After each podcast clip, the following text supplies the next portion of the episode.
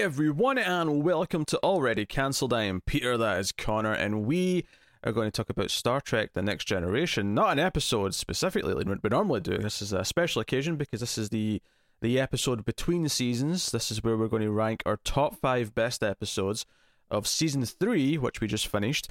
Uh, and then as a bonus, we'll also do our worst three episodes at the end as well. So uh, look forward to that for the saltiness.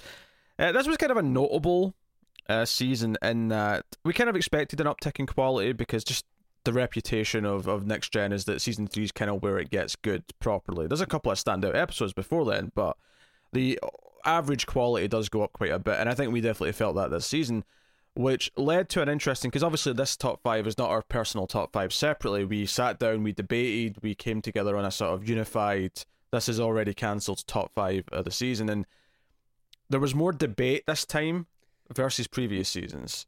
Yeah, I think in previous seasons we might have had some back and forth over the specific ordering, but there was never really any doubt over No. which five it was going to be. Whereas this time, at least one or two episodes uh, got left off that were being you know debated for the, for the I- positions. Because typically what we'll do is we'll go through the season and we'll just throw out all the names of the things that at least at a glance feel like it could end up in the top five. And I think we had like nine or ten this time, and then we had to really debate like the fourth and fifth spots, and you know basically Yeah, the, which ones were getting the cut off. three. We kind of were like, okay, well those three are definitely safe. We we may have you know again you know gone through the order a little bit, but we kind of knew those were the the three.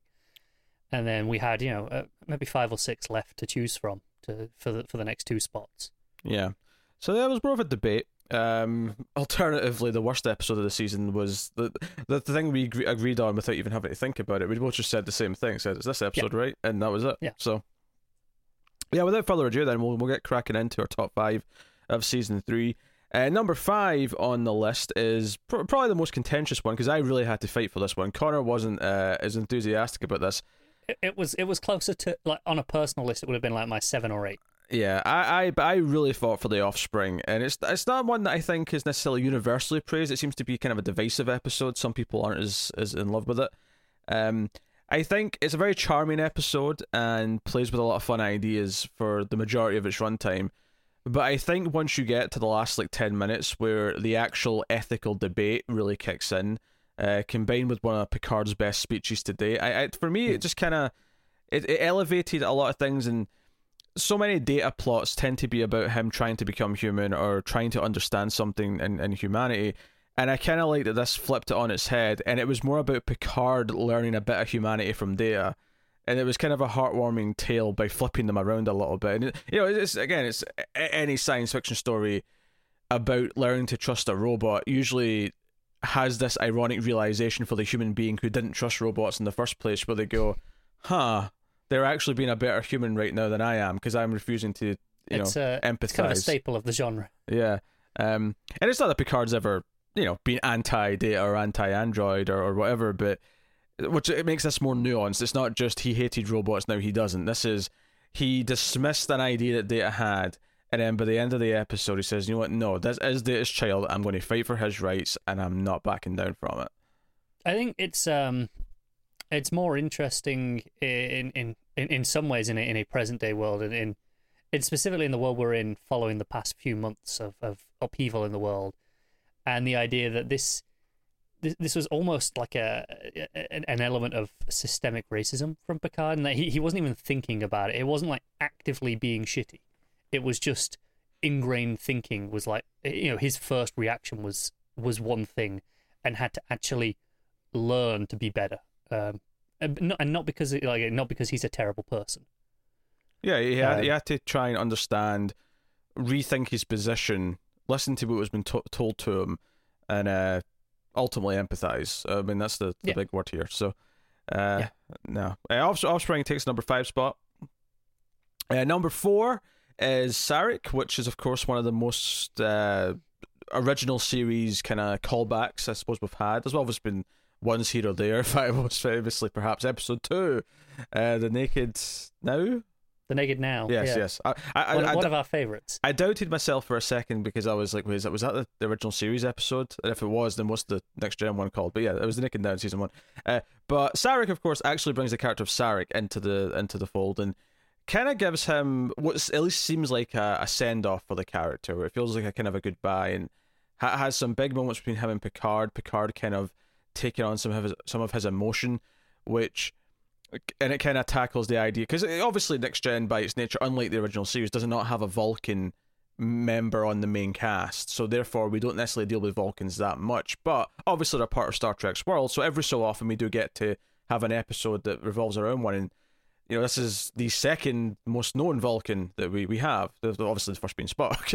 Yeah and i think that's part of what's so interesting about this episode is it makes it about sarek. It's not mm. just stand-in proxy for Spock because he was unavailable or anything like that. It's it's no no. We're actually doing a Sarek story. Yeah, I, I love watching the reactions of the, the crew who had either met not met him before or or just familiar with Vulcans enough that when Sarek started acting strange or when he started being emotional, it kind of you know stuck out. You know the, the, the idea that Picard was kind of fanboying a little bit and wanted to put on a little concert for him and just mm. all, all, these little details that make the world feel a bit more alive because Sarek's this revered figure and has this kind of reputation and has this uh, admiration from from from the crew. Uh, it just it builds the, builds the world. Like I say, I mean Patrick Stewart, uh, his performance towards the end of the episode when he's kind of processing all the emotions so Sarek can keep his head in the game is it's, kinda, uh, it's good stuff. You know, that's two episodes in a row we've talked about Patrick Stewart's performance. You know, it was one of his speeches in in the previous episode, and I think it really shows how he is this through line through the through the whole show, and you know that really does anchor it with his his generally incredible performances. Yeah. Uh, number three is now this is where we get into like probably the three obvious choices for the three best episodes, but the order. Uh, to, to sound like a clickbait uh, article on the internet, the order may surprise you. Uh, no, uh, not really. Uh, number three is Yesterday's Enterprise, which is, and this is maybe the one that people may expect to be at least a slot higher. I, I feel like this had a lot of expectations going into it because people had been talking about this one. Uh, you know, we both knew the name. Uh, this is the, of course, the the alternate world where things have changed, and we have a Tasha Yar who ultimately, over the course of the episode, realizes that she's not supposed to be there.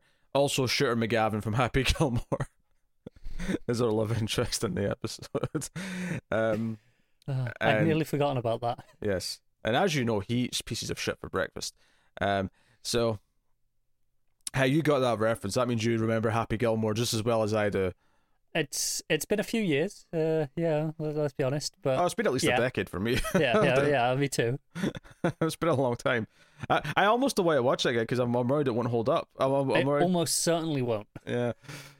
So, yeah, I I think that this is you know a lot of what Star Trek plays with. It's a lot of the, the fun sci-fi elements that Star Trek plays with. This is one of these concept episodes but the most impressive thing about it, aside from being here's all these alternate versions of characters, here's this harsher version of the Star Trek world, it's that it somehow gave a fitting send off to a character who had one of the un- most ungracious send offs I've ever seen and didn't feel like a shoehorned in cheap like episode. It felt like no, that was actually a really touching little send off for her that kind of even the character herself so almost on a meta level, when I had a shit death, I'm going to have a better death. I'm going to get like a hero.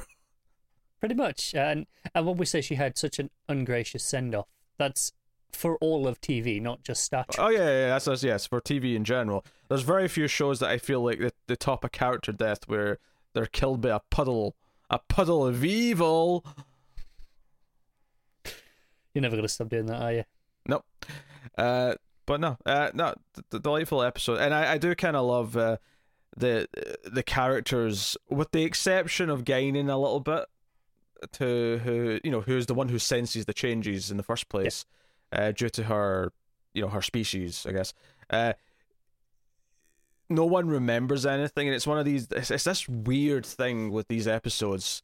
Uh, and I, you know, I talked about the wish from Buffy when I, we were talking about this episode a lot. Uh, uh this idea that none of the characters actually remember what went on in these like parallel universe episodes because everything gets you know brought back to normal and very rarely do they actually get to remember what happened. And more often than not i would say even though these two examples don't typically there'll be the one character who does. Like it'll be important for one character who did actually live through the experience. But usually yeah. but in both those cases both the wish and Yesterday's enterprise both actually function without feeling like anything is lost because the characters don't remember it it, it gives character because it, it's almost like it's a like a thesis on the world and wh- why the characters we have are so important. Like seeing what they're like in a world that's darker and crueler actually makes you appreciate the versions we do have. Yeah, yeah, and in a weird way, in this particular example, it's not really about them. Uh, for most of it, you know, like Mm. ultimately, a lot of it boils down to to to Tasha, right? And it's about her ultimately. Um, don't that there's you know a lot of great things for our characters in there, like you know, okay, them having to you know make that leap of faith that the world that that that they've come from is a better world than this one, uh, even if things are different, and you know, and maybe some people have died uh, that haven't here. Um, but having to make that decision anyway, there there are still really strong character beats for sure. Um, but none of them remembering takes away from the fact that it's clearly Tasha's story at, at the end of it, Mm. and and she uh, she would remember because of the the way the time travel works in in that episode. Yeah, it's actually though the one major difference between that and the wish is that in the wish, the the whole point of the episode is like, okay, what if Buffy never had her friends and family? So the whole point of it is this is how much darker her life would be without those things. So, in Star Trek's Yesterday's Enterprise does have a similar idea in that it creates this event in the past that I don't think we really knew about before. You know, this battle that kind of convinced the Klingons to ultimately side with the the enter Mm. or not the Enterprise, side with uh, the Federation, and kind of you know brought that peace into like real being, and obviously I think the one in Buffy has more meaning because the actual thing it's talking about is something that we actually always had in the show. It was always her meeting everyone else. Here, the actual event that alters is something that's been kind of made up in retrospect. It's something that's, that's kind of and it's important. Don't get me wrong. It's actually a really fun bit of uh, mythology building because it's like, hey, this thing was so important. This event was so important in that piece. You know, we saw the start of it in Undiscovered Country. Obviously, we hear bits and pieces from you know whenever they're talking to Worf or you know Mm. we'll we'll hear. Uh, here's- here's like a, a concrete event. Yeah. Uh, so it was fun to kind of explore. It was fun to learn about this event through this context of here's what happens when it didn't happen or didn't go the way it was supposed to, and you know, yeah, so it, it it feels like it's almost the sort of thing that they don't talk about that much in the in the real world because it it doesn't seem that monumental in in their situation, but it's just it's it's uh you know it, it's that that first building block that, Yeah. that- but they don't realize it at the time. And my, my point there was not to critique either Trek or Buffy. Uh, my point just being is that both like they're very similar concepts in terms of episodes, but both pull it off exceptionally well. Just but they have different focuses. Goals. Yeah. Uh, and they're both exceptional examples of this type of episode to the point where I'm like they're probably the two best examples of this type of episode. Uh, you know, even on the shows Oh, that have kind of you know because Legends of Tomorrow Tomorrow's dabble, but Legends of Tomorrow, even at its best, it's not as good as Star Trek: The Next Generation at its best or Buffy at its best, right? Legends is a, a popcorn It's- show. Yeah, um, in a weird way, it's not trying to be. Uh, you know, it, it's not Oh, taking sure, itself but- seriously in the same way. Um, so it's it's it's it almost feels like you're putting it down by saying it's not as good in that sense. But uh, I think it's equally as good in that it sets out to achieve what it what it aims for. You know, it manages that, and I think that's the the case with these two examples here. Is Mm. you know they they had a specific goal in mind and pulled it off, whereas a lot of these episodes don't. They fall flat in some element or another. Yeah. Uh, but aiming what you're aiming for is important because if you aim higher and hit it, then it is technically better. Uh, sure, sure. I I, I think Yeah. in, in the sense that there's a difference in aiming and tone that matters. Sure, sure. They they aim high and they, they hit they hit hard. Or, so I don't know where this metaphor's going. All right, that's number three. This is Enterprise. Uh, number two is Deja Q. that kind of rhymed. I did not mean that. Uh, so Q episodes so far, and I, I do the reputation of of next gen. I know that the Q episodes kind of diminish in quality. Where you know by the time we get to the later seasons, the Q episodes are they're okay, but they're not necessarily the greatest thing out anymore. Whereas so far, and, oh, okay, admittedly, Q was in the pilot, and the pilot wasn't that great. But Q's appearances since then have all been pretty good. Uh, They've you- been amongst the best of their respective seasons. yeah, season one is, is maybe obviously the exception, but season two and three's Q episodes are two of the best episodes of both seasons. And this one is interesting because it's actually more about Q, unlike the previous. You know, because in Q Who, when he pops up and he introduces the Borg and so He's it- he's just the facilitator. yeah. Whereas here, it's you know he's made human, and he's with in fact one of my, the famous gifable moments of this entire show. Uh, Picard with the looking up from the face palm. Yeah, is when Q calls him his best friend. it's you know it's it's a really funny episode. It's a really charming episode, and actually makes you kind of like Q by the end because he does the right thing. Even though, like, because there's, a, I remember talking a lot about the end of the episode there, about there how some perhaps questionable motives, but ultimately it kind of didn't matter because he still did the right thing. Well, it was even once he got he got he got what he wanted, he still did the right thing after as well. He sort of Yes. kept true to his word. So it was it was kind of like okay, like we're kind of into him more as a character now, where he is very mischievous, and we've we've compared him to Mxyzptlk so many times, but more more than ever after that episode, I'm like he's Mixie, he's Star Trek's Mixie. That's what he Yeah. is. And and who doesn't want a, a Mixie on their show? Yeah. Uh, and if you have no idea what I'm talking about, Mxyzptlk is uh, Q to Superman. Pretty much, yeah. That, that's, that's that's the easiest way I can describe it. Uh, so no, I mean I, I don't have much more to say other than it's delightful. It was funny, uh, heartwarming. Dare I say in places. Um, and plus we got to see of the funniest episodes as well, and that helps. yeah, and I think that was one of the, the strongest strengths of that episode was that it, we got to see almost every main character interact with Q. Um, even if it was just think for one like, scene. Maybe like one who didn't, but I I can't remember now for sure. because I distinctly remember Crusher giving him not an enema, but she was kind of like doing something with his back, and it, he was. It's, it it's might have been thumbnail. like just Wesley that didn't have a scene with him. Well, no one wants to meet Wesley. It's fine. Uh, yeah, Uh, exactly. Uh, we probably gave it credit for that. So yeah, there you go. Deja Q. And then number one, uh, the obvious choice after since it's not appeared yet is the best of both worlds, which marks the first time that the finale has actually been uh, the best episode. Maybe even the first time it's been on, because I mean, season two's finale definitely was not on its best No, best no, it wasn't. I can't remember what season one's finale was, admittedly. Season one's finale was uh, was not bad. That was the one that reintroduced the Romulans into the the, the game. Oh yeah, okay, Uh, that was pretty solid. That I don't know if it was top five. made our list. it might have it- done. It, it might have done. It, Yeah. it could be somewhere on there. I have to go back and check. But uh, Best of Both Worlds, of course, is one of the most famous episodes of the entire show. Uh, we love Q Who back in season two, which notably I said when we reviewed this, you know, last episode, uh, I said that I still think Q Who is my favorite episode. So it's interesting that season two has my favorite, ep- probably my favorite two episodes actually. 'cause I, thi- I think Q Who and A Measure of a Man are probably still my two favorite episodes. But the the quality of the season overall is much better in season three. There's far more Oh yeah. great episodes and solid episodes compared to those previous seasons.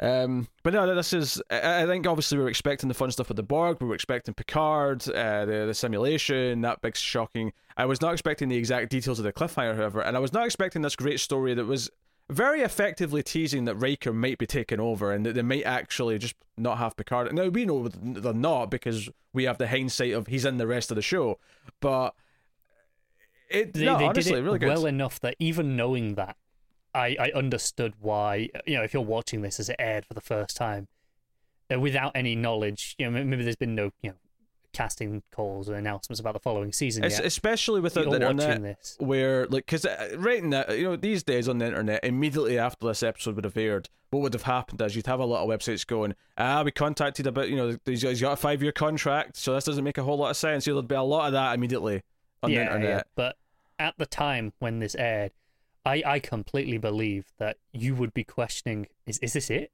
And the fact that it can make me convinced of that feeling, even knowing the truth, is is incredibly effective.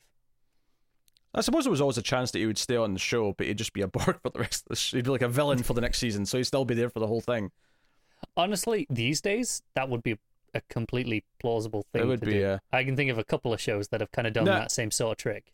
And of course, Star. I mean, Star Trek. Of course, typically like the idea of having the same villain show up in every episode of a season. of This this show is ridiculous because the, like, you know, this is the literally the second time the Borg have appeared, and which is actually part of its strength because they feel like such a this the revered threat by the time they show up because they were teased so sufficiently Q Who.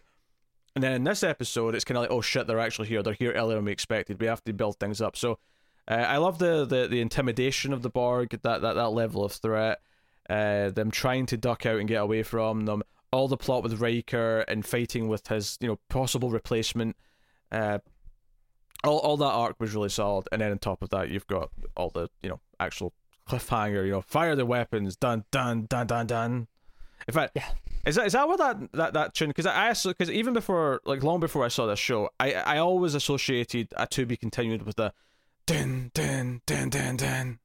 Right? Did that, is this where that came from? I know what you're getting at with that music sting, and you're doing that, and I can hear it in that episode, and you're quite possibly right. The problem is when I hear someone do that, rather than, Mhm. you know, obviously when I hear it in the actual episode, this is different. When I hear someone do what you just did, it sounds like they want to go into the cliffhanger music from the end of EastEnders, the just the drums. And that that's uh, what it sounds, and it always just sounds like that. That's what they're imitating to me, even though you're probably right. Yeah, I can hear it. I, I mean, I can tell the difference between those two things. I, I, and it's not so much that I'm saying this invented that particular sound, more just the association with the to be continued. The, uh, yeah, yeah. It, it quite possibly could have done because this is far enough back now. yeah, so I'd, I'd be curious. I'd be curious if the if there's examples of to be continues before this that did the similar thing where they'll have the music playing, but then the last few beats of the music will be dan dan dan dan dan. Mm. You know, like uh, I don't know. I, I, that's I can't think of any previous examples from the top of my head, but who Yeah. knows? Yeah, I can think of examples from later for sure. Like, Oh, uh, yeah. you know, it became a thing. It's it, you know, this is what we're talking about. I associate it with the to be continued. Obviously, they kind of done wa- done away with it because now everything's just so serialized that you don't get to be continued. You don't get two parters in that way anymore. So Rarely, yeah. yeah, I mean, hell, there's literally TV shows that could just end every episode with to be continued if they wanted to, because technically it's true. But, I think one of those shows should have the balls to do that. Just put a to be continued card at the end of every episode before you go into your credits. and at the end of every season finale, instead of putting to be continued, put fin, but then with a question mark Oh, oh because they've not been renewed yet. until you know it's your final season, and then, and then you can do the dot. Yes. There you go. Uh, so there you go. That's a, that's our top five. Top five of season three. It was a it was you know it was actually a tougher discussion because there was so many possible episodes. There was at least another three or four that we thought could be on that top five, and we kind of debated out. Uh, at least for the think- f- fourth and fifth slots, especially. I think though for our top three, we were pretty predictable. I think more predictable than we've been in past seasons, even. Yeah. Yeah, it's possible. I feel like there's some people like you know maybe the controversy would be that some people would put Yesterday's Enterprise at number one. Like I think some people would put that up there. Um, I think but- uh, if you go back and watch our reviews as we were going through them, I, I think that holds up in our current placing because I don't think we were Mm. quite as in love with it as as maybe the the you know the hype around it was. Uh, Yeah. I think we were definitely more positive about the other two that we had above it. All right, so uh, that does leave us though with uh, the worst three episodes of the season. So, yes, number three of the worst three episodes is Ménage à Troi. Now, don't get me wrong, we did get another big gift moment with uh, Picard when he's doing his sonnet at the end, and that was a good scene. Unfortunately, almost everything before that scene was kind of dull and boring, and did, did not live up to the comedy episode from season two that also featured Troi's mother. I- I think that's what hurts it more, is that we we've had such a good example of what this should be, so expectations were higher. Mhm. and then you got this, and it was like, well, that was very bland. Yeah, there's not really a whole lot more to add to it. Is that the- biggest fault they have is that they kept Troi and Troi's mother away from Picard, and it's notable that when it perks up at the end, it's because he has to interact with her again. That that's where the comedy really comes from.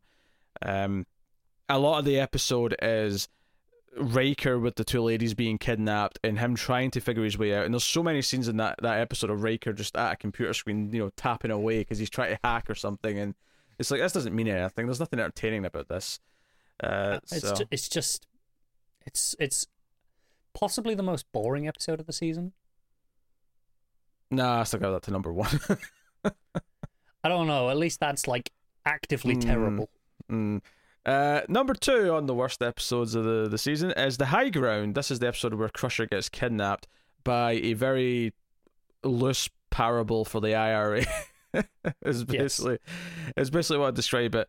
Um, this one is just this is not like laughably goofy or bad as maybe the the one in three slots. It, it's kind of in this weird awkward place where it's not necessarily bad in its intentions, but ultimately everything about it's so muddy in what it's actually trying to say. Uh, the villain and his kind of weird admiration for Crusher comes off as kind of a weird sort of almost love interest kind of feel. It, feels, it just feels off. It feels like that it's not quite right. yeah, Uh, and it's just pretty clunky in what it's doing. Like like you say, the the intent behind it isn't necessarily bad. It's just so heavy handed that it's frustrating because you're just like, yes, yes, I get it, and it stops becoming an enjoyable episode, if it ever could have been one, and just becomes the message. And John, you know, we're all for having a good message in your sci-fi. I mean, we, I mean, multiple episodes in the top five had a good message in there.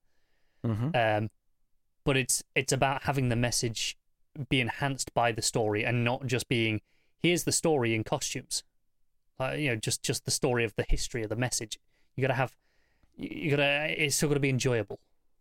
Yeah. Uh, I don't really have anything else to add on that one, to be honest. And uh, number one, our worst episode of season three. There was no doubt in our minds. We both Yeah. said the same thing the second we sat down to agree on this, and that is Captain's Holiday, the episode where Picard goes on vacation and gets entangled in a noir slash Indiana Jones style Slash James Bond. slash James Bond style for a MacGuffin, uh, where so much of it is just talking about a MacGuffin that doesn't feel that important or is ever really kind of explored that much. The most interesting part were those aliens from the future who are like wanting to, uh, you know, interfere with everything. Is uh, uh, just undercooked and just just feels Goes all, nowhere. it feels like yeah it feels like an afterthought by the end. Um, the the best part of the episode is Picard trying to relax and being annoyed by everyone, yes, and it- that's what it should have just been for forty minutes. Yeah, if, if it had been 45 minutes of him getting annoyed because he was trying to relax and people kept interrupting him, that'd have been great. Uh, I think when we reviewed this, the exact way I put it is that it's actually kind of a fun episode until the plot kicks in about 10 minutes in, and then from then on, it's just r- really du- dull and bad. And it, It's it's. I, I think this is why I say it's the other one is more boring. This is actively terrible and makes me annoyed to think about it. yeah. Whereas the other one, I'm just like, eh, that was that was very very forgettable. And the vast majority of the runtime is relying on Picard's chemistry with a sort of femme fatale style love interest, which just never really rings all that true. And it's not that I, I can't buy Picard in a in a romance plot. Honestly, I think whenever they sort of tease a bit of sexual tension between him and uh, Crusher, it works well enough. Uh, I think But This type of character feels like it would have played better off Riker. Yes, yes. Uh, so, you know, there's a couple of uh, good jokes in the first like five to ten minutes when they're setting stuff up, but once the plot actually kicks in, it completely crashes and burns and never recovers for me. So. Hmm. That is uh, number one. That is Captain's Holiday, the worst episode of season three. Uh, although notably, it's better than Shades of Grey. So I mean, I mean, it's a low bar, but Yeah. y y- technically true. yes, the low bar is higher than it was last season. So, uh, But although- the high bar isn't. Yes, that's true. Well, notably, though, I, I think it is worth mentioning, though, that the three episodes on the worst of list are three of the only poor episodes of the season, though. Like, you know, there was a lot of solid episodes that were, like, not consideration for the top five, but were Yeah, enjoyable. there's a lot of and- episodes that were like, "Yeah, this is all right," and and nowhere near, you know, oh, this is you know going in the shit. Well. I, I would go beyond that. I would say good. I feel like all right implies that they're just you know kind of okay, right? Whereas I feel there was a lot of episodes that weren't in consideration for that top five that I would still describe as good and that Hmm. Are worth watching. So yeah, that's fair enough. so yeah, season three, uh, step up. That is uh, our top five uh, episodes of the season and our worst three episodes of the season. Uh, of course, let us know what your picks are in the comments. Obviously, we'll be back next week with the beginning of season four uh, and seeing what's on the other end of that cliffhanger. But uh, of course, like and subscribe. Liking is really important on YouTube. It lets YouTube know that you think we're worth recommending out, and we can find more audience members, more people like you. Uh, so please do that. Uh, if you can, of course, support us on patreon.com slash mailfuzztv for as little as $1 per month and get some bonuses for your trouble. Helps keep all the content coming, so please have a look and consider it if you wish. Um, otherwise, guys, on Twitter at mailed underscore fuzz for channel updates. But that just about does it from us. So thank you once again for watching or listening. We always appreciate it. Keep watching Star Trek, guys. And when it comes to the ladies, Wesley Crusher, he's he, he, he crashes and burns. Let's be honest. He's like Captain Picard on holiday, obviously.